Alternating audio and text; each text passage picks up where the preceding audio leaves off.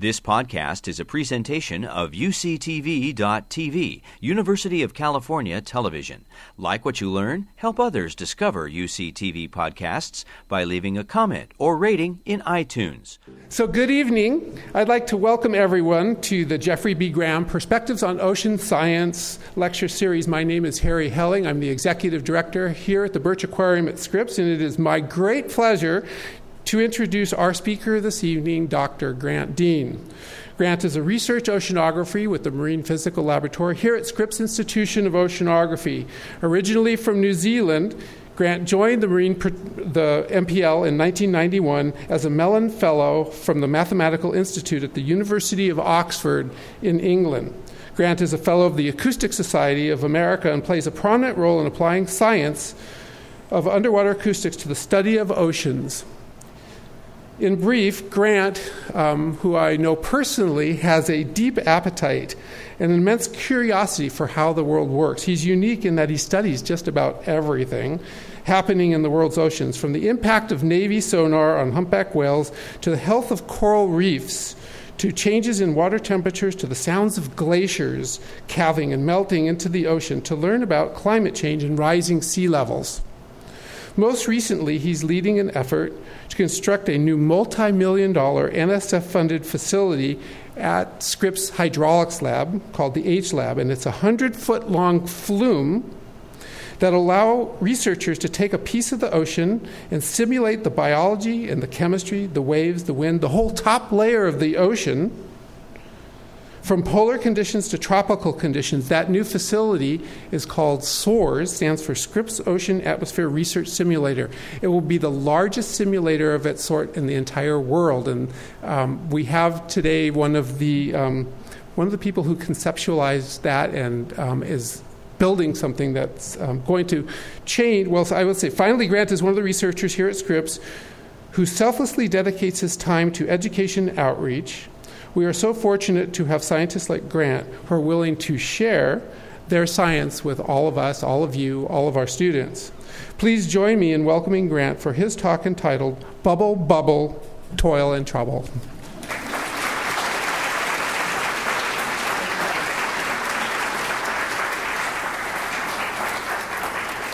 Well, thank you for that introduction, Harry. And um, it's delightful to see you all this evening, if I could see you. Yes, there you are. and uh, I hope to um, bring you into the world, the fun world, the interesting world, the magical world of bubbles this evening. And yes, I actually say that with a serious tone in my voice. I, I am a grown up scientist, and I really am going to talk to you about bubbles.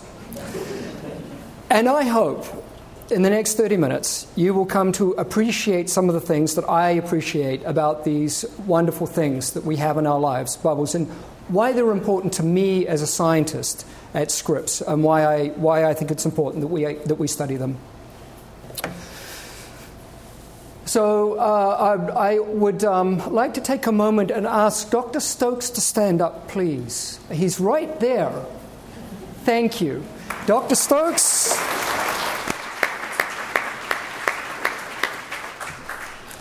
My great friend and colleague, we've been working on these topics together for over a quarter of a century. And um, I happen to be the one up here delivering the lecture today, but it could equally well be him.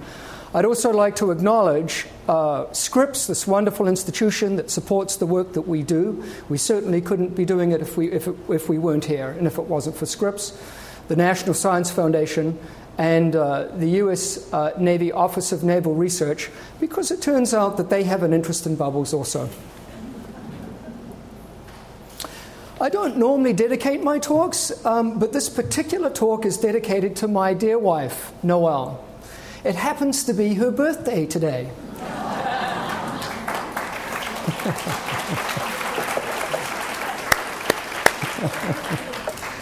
And here she is listening to me talk on about yes, bubbles once again. So thank you, sweetheart.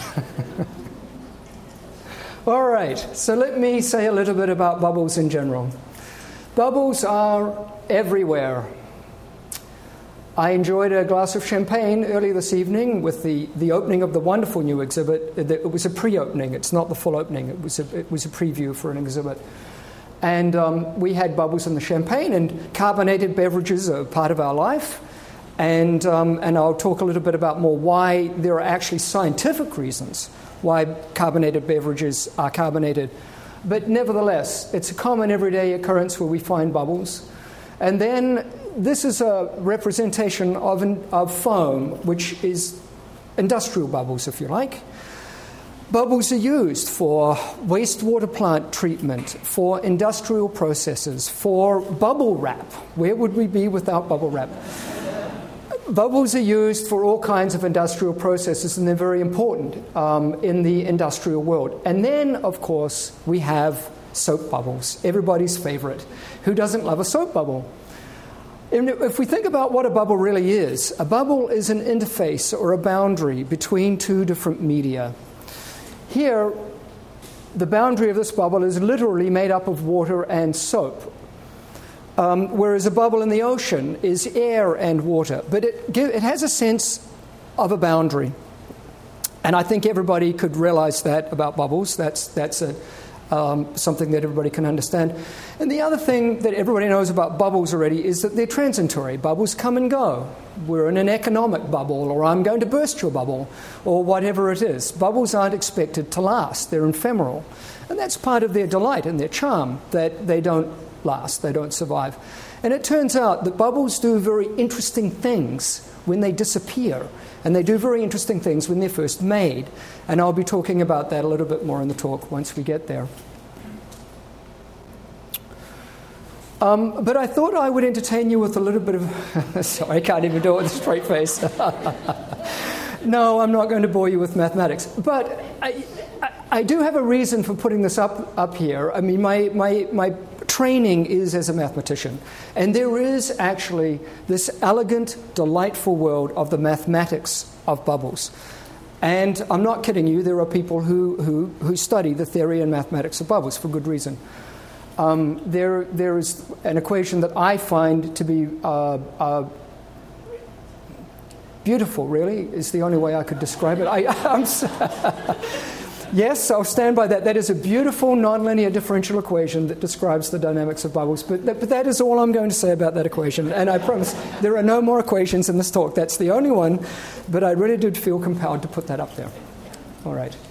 This is the star of tonight's talk bubbles in the ocean. And here you see a cloud of bubbles in the ocean.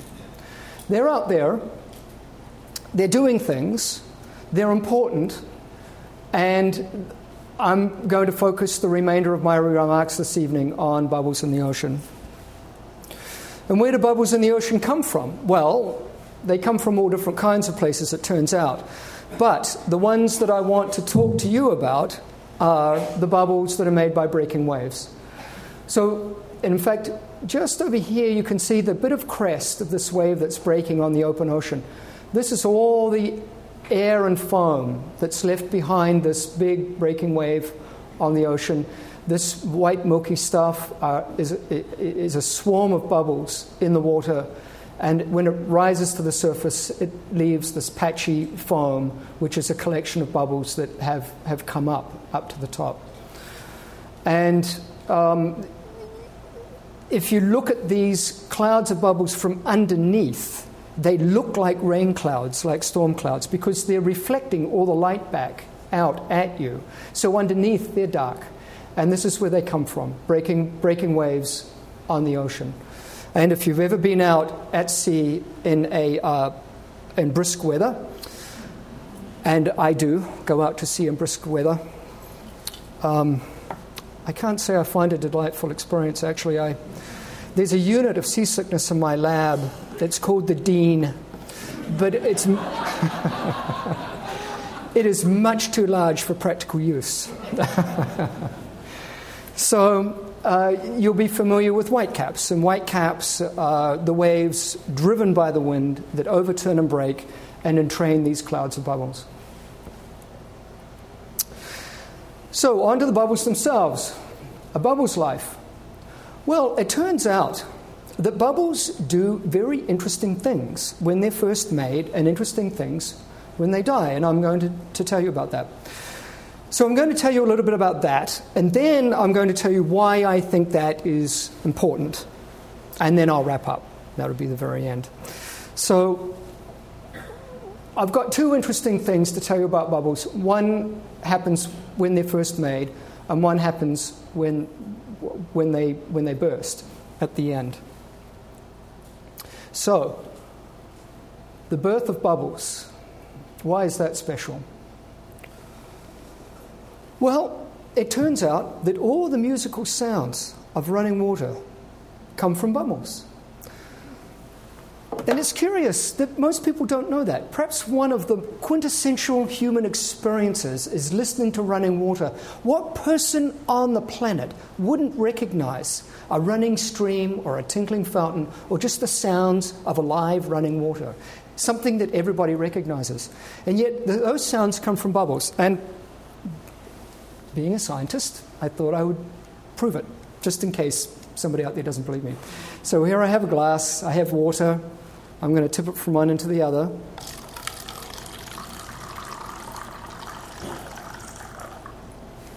Everybody heard that? Yes? Yeah, very commonplace sound. Everybody, you, you, you could have your eyes closed and you know what I did. But if I pour it so that there's no air,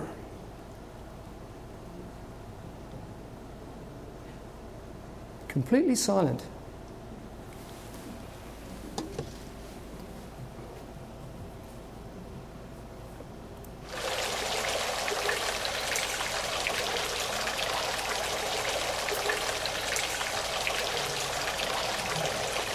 Sound of a fountain.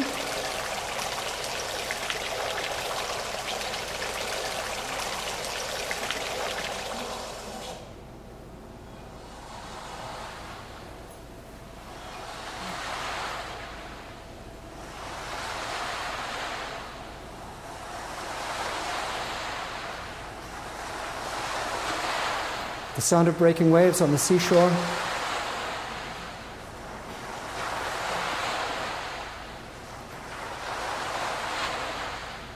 These soothing, wonderful sounds are made by bubbles, entrained by the droplets as they fall on the water or the overturning, crashing wave as it reaches the shore.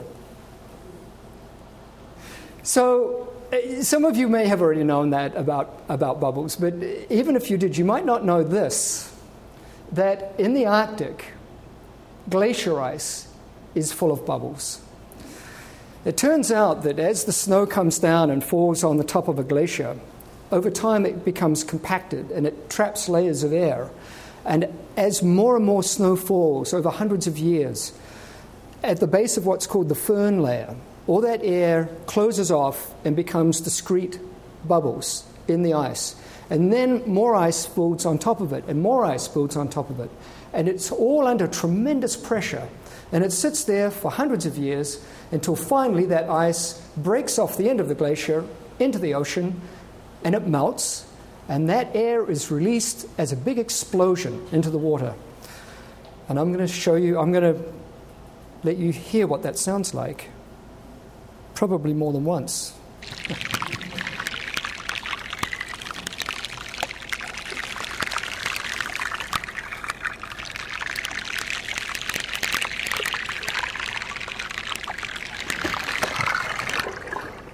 So those pops and crackles are the sound of the air exploding out of the glacier ice. In fact, back in the 1970s, you could buy the stuff. They brought it down and sold it in. Um, in, uh, um, I was too young for this, but uh, they sold it in the grocery stores and they called it Seltzyburger, Seltzyburger. And you would put it in, in your drink. And um, uh, one of that's me up there. So one of the things I do is I go up and I, I, I study this, and I go to the Polish polar station. And on Friday night, it's possible that we may occasionally have a party on a Friday night. And I became the resident expert on the correct glacier ice to use in your beverage. it turns out that the best ice has the smallest, most compressed bubbles, so I made myself very useful up there. And uh, here I have a picture of what this ice looks like clouds and clouds of ancient bubbles. Of course, some of my colleagues here at Scripps take sections of ice like this from the Antarctic and they extract the air out of the bubbles and they look at ancient atmospheres that way. I don't do that, I just listen to what happens as these bubbles explode into the water. I'm a terrible disappointment to my colleagues.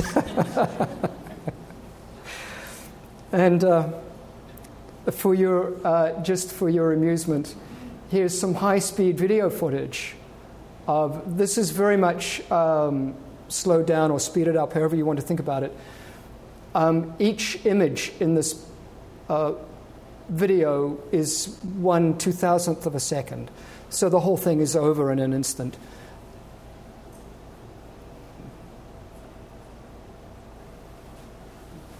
You can see the little cap of ice that fragmented off that bubble.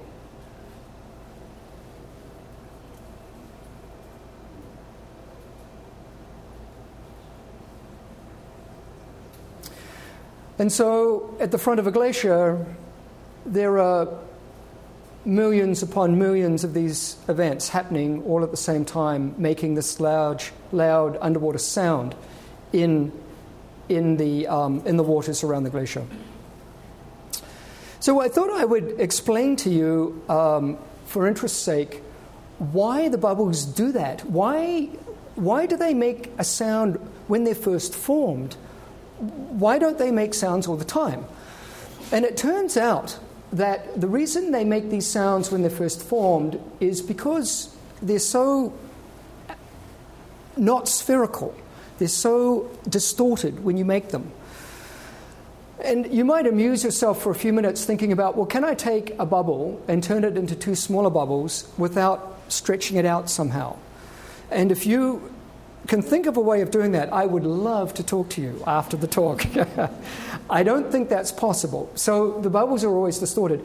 This is a bubble fragmenting um, in strong fluid flow. This is a bubble formed by a drop of water falling down on the surface of the ocean.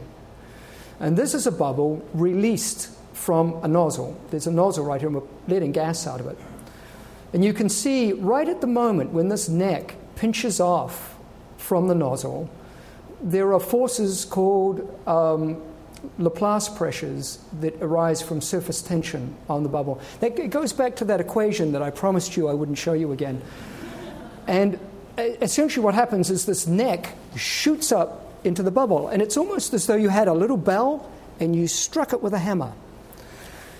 That's what that neck does, and it makes the bubble ring like a bell, and that's why you get these musical tones from the bubbles. That is the mechanism that gives rise to these delightful sounds that we enjoy so much from water. Okay, well, that's an interesting fact about bubbles. but why go to the trouble and effort of studying them just because they make interesting sounds? And the scientific application here is not to understand why the bubbles make sound, but it's to use the sound to measure how many bubbles there are. So if we go out to sea in a storm, and here you're looking at an experiment that Dale and I did back in 2000 from a very interesting vessel called the Research Platform FLIP, um, which is this long cylinder with, that has no engine, and it gets drawn out into the ocean, and then you flood it. Uh, yes, you take a perfectly serviceable working vehicle and you flood it, and it flips. So now the long cylinder's in the water this way, and it sits there very stably, and you put out booms and you put your instruments in the water and make measurements that way. And the time when the most interesting bubbles are around is when there's a storm. And that's when it's most difficult to get your equipment to function properly in the water. So flip is very useful in that regard. It just sits there while the storm goes by and we can make our measurements. So I'm going to show you this video footage now of the data that we took. This is under the water. This is looking down from above. And you'll see a breaking wave come across and all the bubbles underneath. And there they all are. So we deploy underwater microphones with these kinds of experiments, and we record the sounds that the bubbles make And we can use those sounds to count how many bubbles there are in a breaking event like that. So that's the, that's the scientific connection. So I promised to tell you something a little bit about what happens when bubbles die, the death of a bubble. So you now know that bubbles make these nice, joyful sounds when they're first created. What happens when they burst? Well, it turns out that some very interesting things happen when they burst. And one of the things that happens is that the, the, the film of the bubble, this is a bubble, imagine this is a bubble floating on the surface of the ocean, made by a breaking wave, and it forms a hole in the side. And then the same forces that make the bubbles ring actually are the forces that make this film retract. And they, the, the material collects along the rim and it forms these ligatures that fragment into these tiny, tiny drops. Uh, and there's another mechanism that forms drops too, actually. These are called film drops. I guess because it's a film that makes them. And then these are called jet drops. Um, when this film collapses, there's a wave that propagates from the rim of the bubble right down to the center of it. And then it forms a jet that shoots out, and that jet breaks up into little droplets. And in fact, um, uh, if you took a glass of, uh, of um, seltzer water or uh, soda or whatever, and you've got bubbles bursting on the top, if you just shine a light and look sideways, you'll see all these droplets coming up and out. Or if you do what I do, you'll just put your face in the glass and you'll feel the little droplets coming up on your face. Yeah, I, I do do that. I, my poor wife. So there are these jet drops that come up as well. And um, we call these droplets sea spray aerosol. I think when most people hear the, ter- hear the term aerosol, you might think of hairspray or um, you know, some other thing that comes out of a can. And that definitely is aerosol. But in the scientific parlance, aerosol is any uh, solid small particulate matrix within a gaseous uh, body. So if I take this cap and I turn it into tiny droplets and I eject that up into the air, that's also a kind of aerosol. Now, and this is scientifically interesting because. so now you know that we're interested in the sounds of bubbles because we want to count them, but I haven't told you why we want to count them. And I've told you that when these bubbles reach the surface, they break into these tiny droplets and they form aerosols, but I haven't told you why we care about that either. So now we get to the part of the talk where I'm going to bring it together and tell you why we care about those things. So, just a few uh, facts about our planet. To put things into perspective, to put bubbles into some kind of global perspective. The total area of the Earth is 510 million square kilometers. That is huge. That is, that is the size of the planet. That, that is the planet. That is the whole planet. Is that is planetary scale size right there. 510 million square kilometers is the size of our planet. Now, the size of the oceans is 360 million square kilometers. That's 71% of our planet is ocean.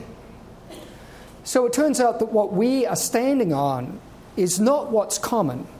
What's common is ocean surface. There's more of that than anything else. So, the special boundary where the atmosphere hits the ocean, that very special boundary is the most common boundary that you will find on our planet. And the exchanges that occur across that boundary control weather and climate. If you took all the heat capacity of the atmosphere. If you wanted to heat the entire atmosphere up one degree, that's like heating up the top 10 meters of the ocean one degree. And the ocean, the average ocean depth, is 2,000 meters. So the ocean exerts a huge influence on weather and climate. Another thing you might not have thought about we live at about the same latitude as Florida, but we do not have Florida's weather. And if anybody's here from Florida, I apologize. But I prefer San Diego weather. Why is it so different? Well, in Florida, you have the Gulf Stream carrying heat and salt in the ocean north. And here we have the California current, which carrying cool water down our coast from north to the south. And that makes the difference to our climate. The California current is one of the important uh, reasons why we don't have a climate that's more like Florida. Now, I hasten to add, I'm not an expert on regional climate. So, and if someone from Scripps was here, they may, they may correct me. But the ocean currents do play a very important role in determining uh, the climate of where we live. And we've just determined that the oceans are the most common thing. The air sea boundary is the most common thing. So, now, how much of the ocean is breaking at any given instant? Well, that depends on the wind. So, if the wind is blowing very strong, you get more breaking waves, and if the wind is not blowing at all, you don't. Well, it turns out that global average wind speeds are between 6 to 7 meters per second. That's about 15 miles per hour. And at that wind speed, this is how much of the ocean is breaking 250,000 square kilometers. That's the size of Wyoming. That's a lot of ocean breaking. And I made an estimate of the number of bubbles made by those breaking waves. It's 3 by 10 to the 18. That is 3 billion billions. So take a billion and then take 2.9999 billion more of them, and that's how many bubbles you have at any given moment in the ocean. And when you've got that much of anything on the planet, um, well, certainly with bubbles, they, it starts to add up. and certainly the effect of these bubbles uh, does add up.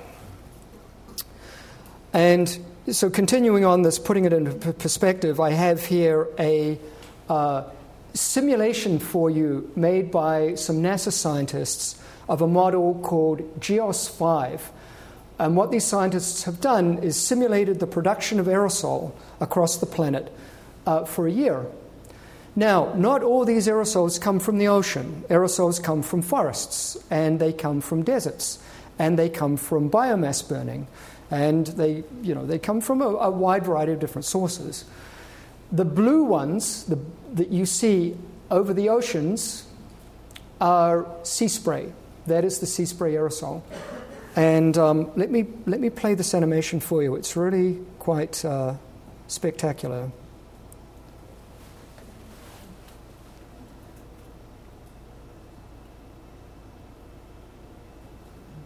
These are hurricanes here.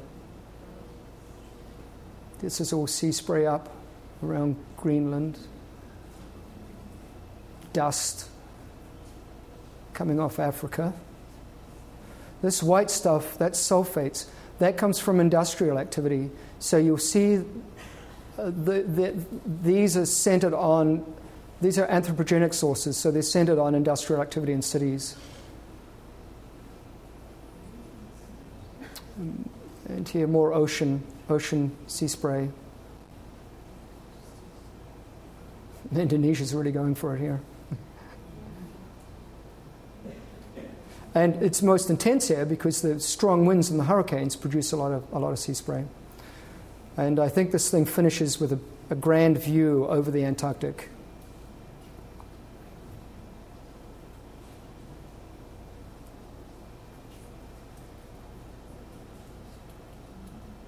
It's kind of mesmerizing, isn't it?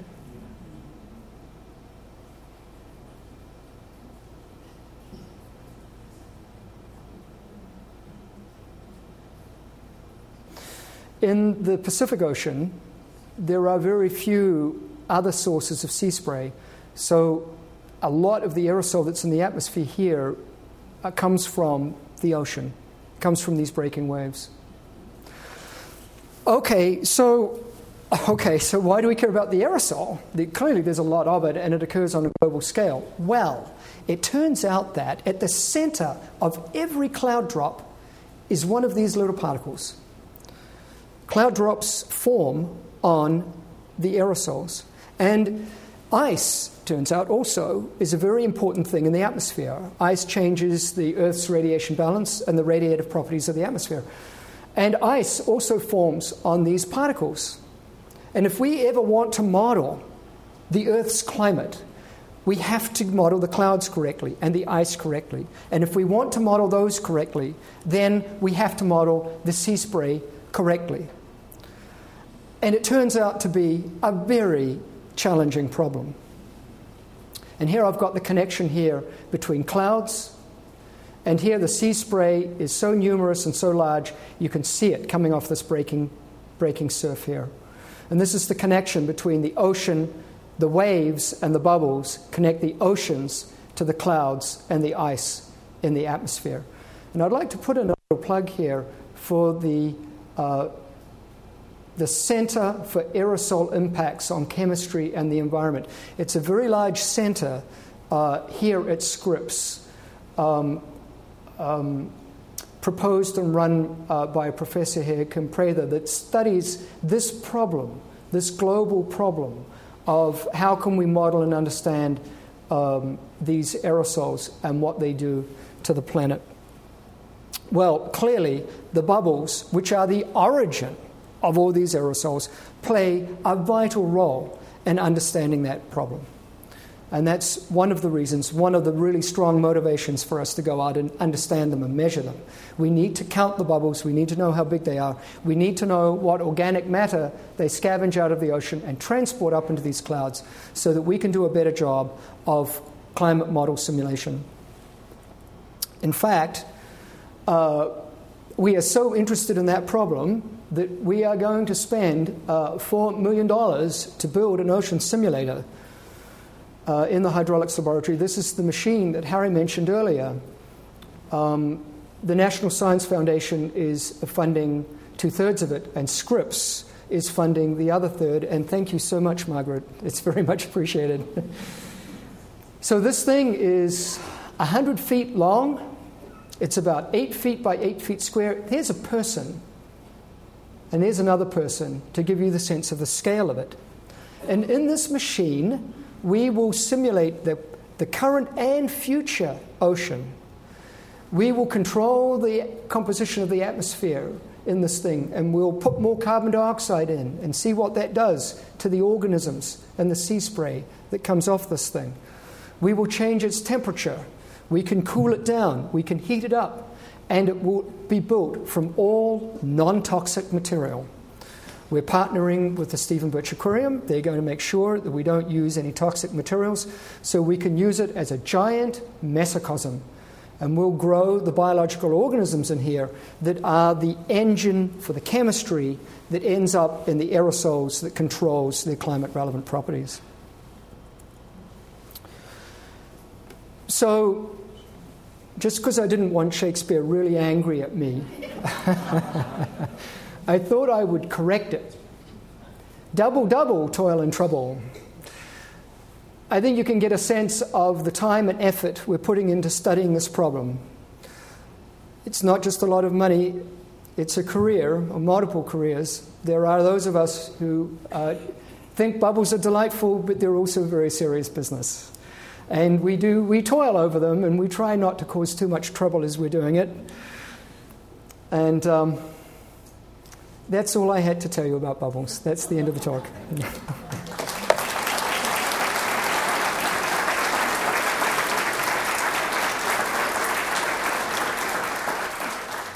In the surf spray zone, you can see water droplets on the surface of the ocean. Uh, they are very small, of a uniform size, under a millimeter, uh, seem to last about 10 seconds. There seem to be more of them when the atmosphere is dry. Uh, I've observed this, but maybe you can enlighten me as to what is going on with them. Okay. So you're talking about the water droplets. They do not appear to be bubbles, they appear to be droplets. droplets. They're, they're very small. Yes, yeah. Uh, but why don't they immediately merge with the ocean?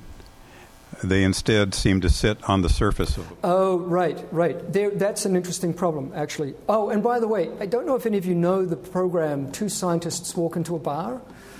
Um, but, but you're allowed to ask anything you want. So, and, and that would be very nice. So, if, you know, if you just have, and if I don't know, I'll just say I don't know. So, uh, any, any questions at all are welcome. So, um, yes, the bubbles, th- those droplets have a little film on them, on the exterior, and that's what stops the immediate coalescence with the, with the water underneath. Some of them will coalesce right away. Um, but you might also observe it sometimes not in the kitchen or in the sink. You get these tiny droplets form that roll around on the surface. That's what you're referring to, yes? Yes. What stabilizes them is a layer of organics on the, on the droplet. And interestingly, it turns out that the aerosol droplets, which are much too small to be seen by the human eye, also have a coating of organic matter on them. And that coating alters their water uptake in the atmosphere their hygroscopicity, and that alters whether or not they make cloud drops or raindrops or not. So that the question that you asked and the properties, the climate relevant properties of sea spray are related. Well, thank you for uh, that interesting question. Thank you. This is quite fascinating. Uh, I wonder if you're familiar with the work of Professor Gerald Pollack at the University of Washington, bioengineering because exclusion zone water, where he talks about the fourth dimension of water, you can watch YouTube videos and and uh, about it. It's it's it's fascinating. But when you talk about biofilms, that's exactly what he talks about in in the exclusion zone. And um, it, I, I wonder if you're at all familiar with that or have included any of his work in what you're doing. No, I'm not, um, which is uh, perhaps a disappointment. I should be. Um, one of the great discoveries we've made in the last 15 years in the subject area, and it really is a great discovery, is that at the surface of the ocean, you cannot discount the physics or the chemistry or the biology. The ocean itself and the system of the ocean and the atmosphere doesn't discriminate. We discriminate. We have oceanographers and we have chemists and we have biologists. But the ocean doesn't care, it just does its thing. And it turns out that the chemistry is driven by the biology, and the chemistry then controls the climate relevant properties of the sea spray that are created by the physics. And that is why, in the 21st century, we must bring together scientists from different disciplines to study these multidisciplinary problems. This is my great hope for SOARS that it will be a machine that will attract people from different disciplines. It will bring us together, and we will, as a grand challenge, start to tackle these problems, which are truly interrelated and interconnected. We can no longer afford to parcel off a piece of the system and say, I will study only this, because it is all connected. So perhaps after the talk, you can uh, enlighten me more uh, about that work. Thank you what role does uh, surface tension have to the those tiny bubbles that are the droplets of water, I should say, when they're scattering around on on the surface? What is the role of surface tension? Actually, that's a very interesting question. Surface tension, for those of you who aren't familiar with it, uh, think of a balloon. A balloon is elastic, and to blow it up, you have to stretch the membrane. So, liquids have this property of if you want to increase their surface area, you have to put energy in to increase the surface area. And that property is called surface tension. So, that is why we don't find, in general, rectangular prisms of water. We tend to find spheres of water because they want to minimize their surface area. And the smaller the droplet is, the more important the surface tension is in driving its shape and its properties. So, for droplets that are a centimeter scale and so on, you'll find them all different shapes and sizes and they break up. But once you get smaller than a fraction of a millimeter, surface tension becomes extremely important. And that's also true for bubbles, by the way, as well. And then um, a number of the processes that I was telling you about, about uh, the bubbles ringing and uh, the formation of the bubbles themselves and their destruction. Surface tension is critical to all of that. The kicker here is that that surface tension is altered by the chemistry. So there's a connection between the physical properties of the system and the chemical properties of it. The chemistry drives the surface tension, which controls the physical properties. If you put anything in seawater, it rapidly becomes coated by a organic film that changes with time, both inorganically and organically. Its chemistry will change. In your SOARS experiment, uh, and that will also include the surfaces of bubbles. It's a surface. How in your SOARS facility are you going to hope to mimic an ever changing system that is probably nothing like the real ocean? Ah, okay. Tough audience tonight. All right. No, that's, that of course is a very, is a very insightful question. Um, and I could talk at length about it, but I promise you I will try not to. Um, The, the, biological systems that we mimic in our mesocosms aren't entirely unpredictable. If they were, there would be no point in growing mesocosms. Or, indeed, the marine aquaria that are next door would randomly change state from one day to the next. But that is not what we observe. If you take a tank of seawater and you spike it with nutrients and you shine light on it, there is a competition between the microorganisms, the phytoplankton, in terms of their explosive growth. And as you point out, you won't always get the same explosive growth of the same organisms, but you will always get an explosive growth unless you have some toxicity in the water that, that, that is undesirable even though we don't know precisely which species of phytoplankton may dominate, we can, if we wish, control that by introducing a pre growing culture into our system. So, if we wish, we can add sterile seawater and spike it with known organisms and therefore control that system.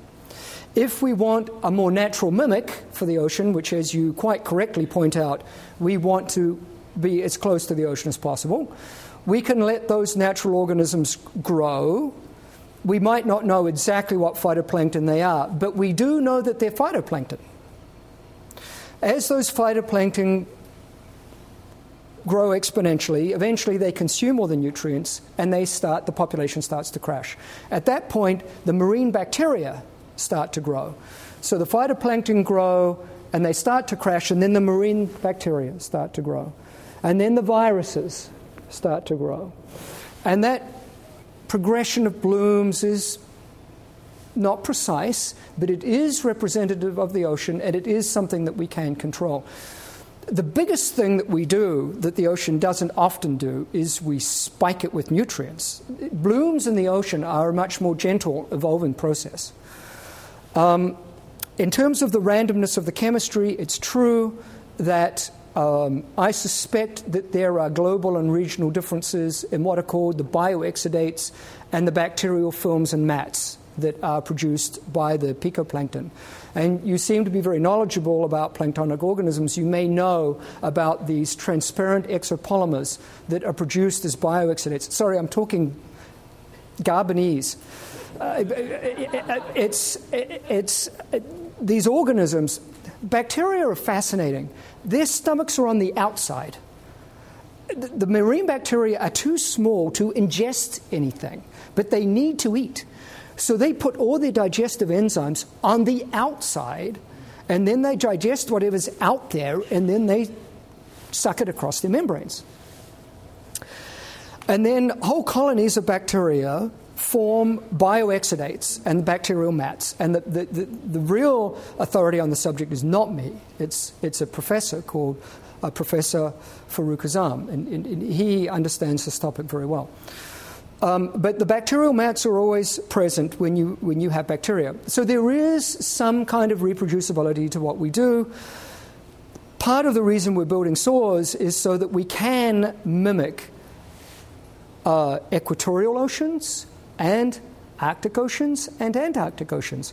We'll have heat exchanges and we'll control the water temperature so we can grow different organisms and um, uh, we can spike the system as necessary. Please also bear in mind that we aren't trying to achieve complete control over everything.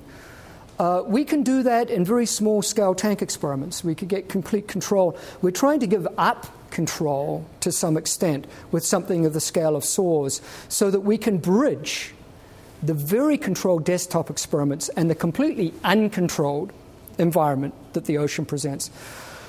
And it's, it, it, it's not just that we can't turn our knobs and dials. It's very difficult working in storms. And you go up to the Arctic, and polar bears want to come and have a go at you. You know, it's like, look, there are hazards out there, I can tell you. um, so we're trying to find some middle ground here. Um, whether or not we achieve that, we will have to wait and see. I'm optimistic that we can. Thank you for that interesting question. Um, I just had uh, two questions. One was in the last 20 years with the scientific instruments you have, have you been able to notice we've been producing less bubbles than, or any major patterns? And the second part of the question is, what does one degree or two degrees of heat to the Earth, uh, how does that affect what happens? Okay, so two parts. For the first part, did you say, sorry, did you say mussels? Bubbles. I'm talking about bubbles. Oh, bubbles, bubbles. I'm thinking okay. you have all those scientific instruments. Right, you, you can right. tell how much aerosol is being produced, whether it's less or more, or, or, or, if you're even able to measure it, if you're able to tell the difference between 2000 and 2015. Is there any difference, or is it is there a way to measure that? I am, if, if such historical measurements have been made, I'm not aware of them. I can tell you, in general terms, that a warmer world has more energy in the weather system, which is an interesting concept. I mean, you know, you can't look at any piece of weather and say that's climate. That's not what climate is.